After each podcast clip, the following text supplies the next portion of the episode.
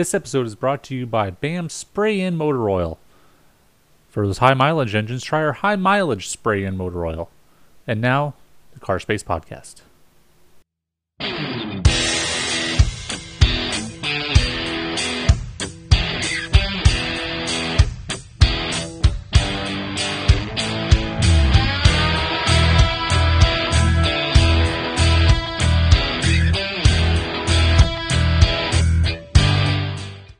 Hello and welcome to the Auto Riff Studios.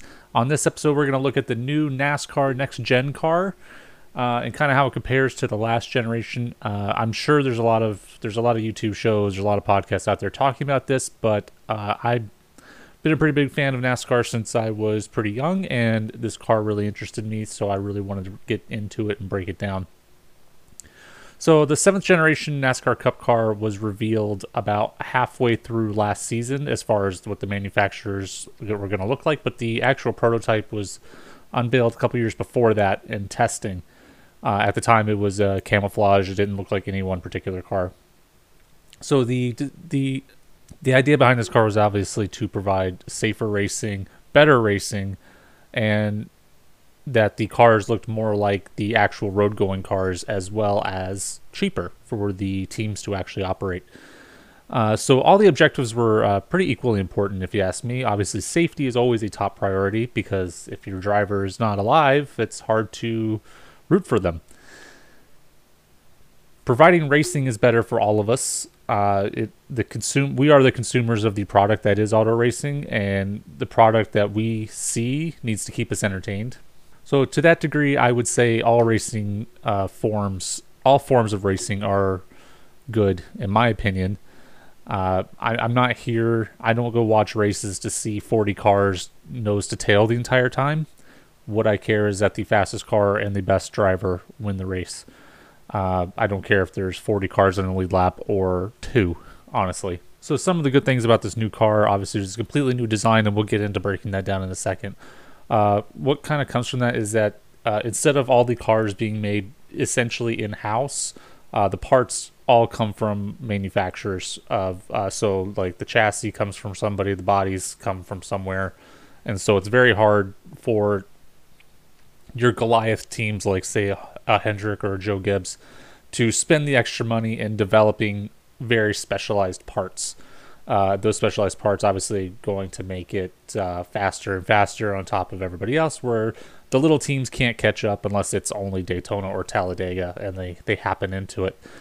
Uh, so i think that that's pretty important uh, for me that you, you see this more parity where the little dog can in fact squeak out a win or get better finishes because maybe maybe Front Row Motorsports has better drivers, but they have worse cars. But now with that more even playing field, that's uh, you know hopefully that'll bring that about.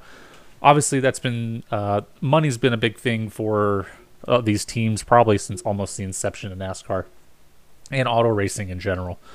Uh, so it, obviously, I think those teams will eventually win out again. There's no way of really stopping that. So uh, but in the initial, the beginning portion, you'll see the best drivers, I think, doing well. So as far as what stays the same in the last generation versus the the new generation, uh, they'll still have four tires and wheels. Uh, they'll still gonna have a V8 that propels them, and uh, that's about it.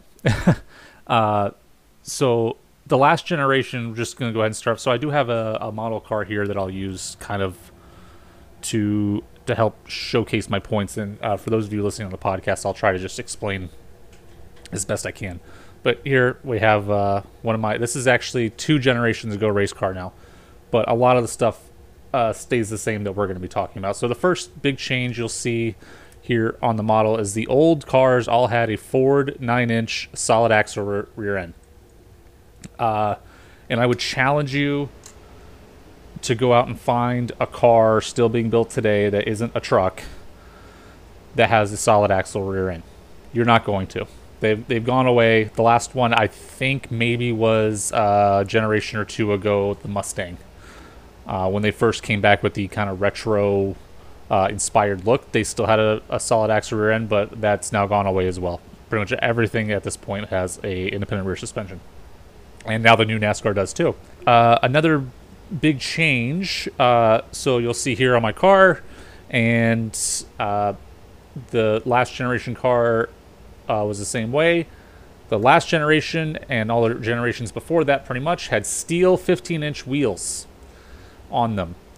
So right here, uh, this uh, this model car has them. They all had them, and now they have 18 inch aluminum wheels. Another big change with those wheels you'll see is that they all had five lug nuts. Pretty typical of most modern day road cars, supposed to have four, five, six lug nuts, uh, depending on the car.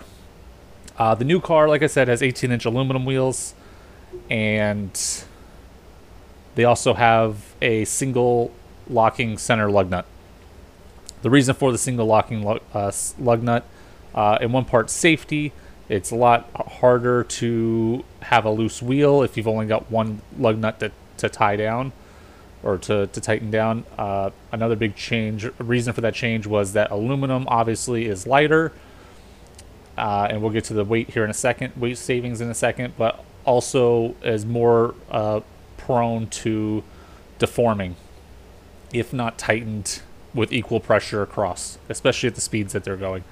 So the five lug nuts didn't make sense in that regard because a lot of times NASCAR Cup cars, all the NASCAR cars, would have uh, loose lug nuts and it's not as big a deal on a steel wheel. You get by, you move on. The aluminum wouldn't hold up to that, so the single lug nut was important there. So the the new aluminum wheels are made by BBS, and uh, let's say if you had an 18-inch steel wheel, they would weigh somewhere around 70 pounds each, which is why they didn't go with it.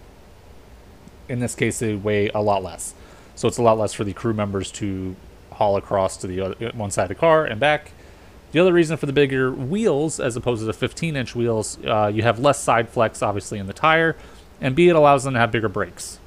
Well, how much bigger brakes? Well, uh, they used to have 12.7 inch rotors all the way around. They now have 15 inches in the front and 14 in the back. Why is that good? Well, better stopping power, there's a bigger surface area. Also, better way of cooling the brakes. Uh, if you ever watched uh, any races at Martinsville, specifically, was what's coming to my mind you'll notice about a little bit into the race, and when they show the, there's always a camera view of the brakes at Martinsville, and you'll notice them glowing red hot. Not to say you won't get that with these brakes, but you're going to get a lot less because so you have that bigger surface area and better area, better chance of cooling the brakes properly. So that's uh, another another big change there. So we already talked about the independent rear suspension. Now let's talk about what's hooked up to that, and that is a new sequential transmission. Uh, the old transmissions were H pattern four speeds. Nothing wrong with. I don't have anything against H patterns, uh, but the new one is a five speed, which is a little closer to production like. Obviously, most production cars these days, for instance, my truck has an eight speed, and most of them are sitting around probably you know six to I think 11 at this point, six to 10 or 11 speeds. Five speed obviously is not that much, but you also have to remember that these cars are under a lot more load. Uh, they have more power. They have 670 horsepower, I believe, uh, and that the it, having too many speeds reduces the strength of the gears. So five speeds is pretty a pretty good uh, good way to go. Sequential meaning that uh, rather than rolling through the gears like in an H pattern, like I was saying, uh, you basically bump it forward for go down a gear and pull it back to go up a gear. If you want a kind of a, a description of that or a better way of looking at that, think of like a video game or whatever where you have a steering wheel and it, it pushes and. I'm, I'm sure you, you get the idea. Uh, the reason for the sequential transmission as well is that in the coming years, in order to attract more manufacturers, NASCAR plans on going to a hybrid engine. Uh, we don't know when that is. We don't have any specifics on that, but uh, it's one of the many ways they're trying to attract more manufacturers to NASCAR. Uh, I know the die-hard fan base of NASCAR uh, doesn't care for that. They don't care for Toyota. I don't like look more money, more participation is always better. I think um, you have to think about you know, there's no Euro manufacturers. Well, maybe more Europeans would be into NASCAR if there was a Euro manufacturer, an Audi, a VW, uh, BMW, whatever. Um, not saying any of those are on the horizon to come over. I, I don't really know that. I'm not on the inside of NASCAR. There is talk that uh, Dodge is going to come back, uh, and I hope they do. Uh, so something that's kind of cool is uh, so there's a decreased lower sorry there's a lower roof line in the new car, and it uh, has decreased the ability to see out of the back.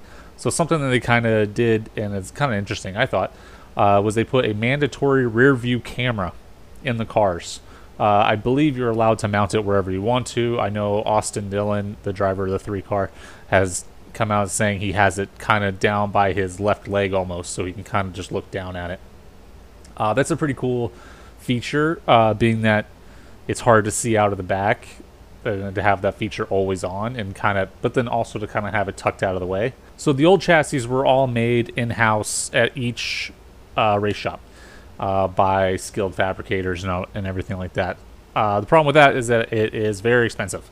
Uh, the new ones are built built at another manufacturer. I believe it's Dallara, but I'm not 100% uh, sure on that. But they're built in three pieces. The idea behind this um, is that a you used to have different cars for different tracks. You'd build, you'd be like, that's my short track car, that's my road course car, that's my uh, mile and a half car, that's my super speedway car, and each one had a different chassis. The new ones won't be like that. You're going to have one type chassis for all the race surfaces and all the race type of tracks.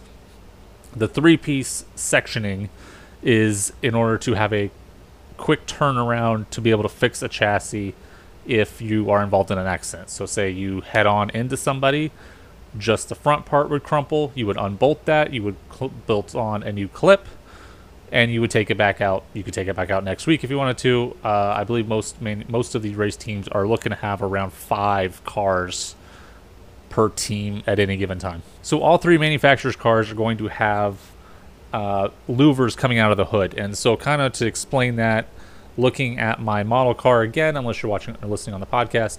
The old hoods were obviously flat. There's no hood scoops, there's no scoops, there's no way of air getting out. Now, the problem with that is is that when the air comes in, it would hit the radiator, and then the air would almost get trapped in behind in the engine bay, trying to find its way out. Now, that's all well and good, uh, but it, that causes drag. So, in order to reduce that drag, they would tape up the front grill. Taping up the front grille, though, would allow the air to flow more easily over the top of the car, but then you would run into cooling problems because obviously you're not getting air into your radiator. If you remember, kind of back in the day, they really haven't done this in a few years. They used to tape. They would tape them fully, solidly up for for qualifying. Go out there, start it just in time, run the two laps, and then bring it in as that thing would be spitting water out of the overflow because it would be overheating. They don't do that anymore, but they do still tape it up. But with the louvers, what happens is, is you allow the air to come in to the radiator and then to escape over the top of the car, finishing to a nice, uh, clean airflow over the top.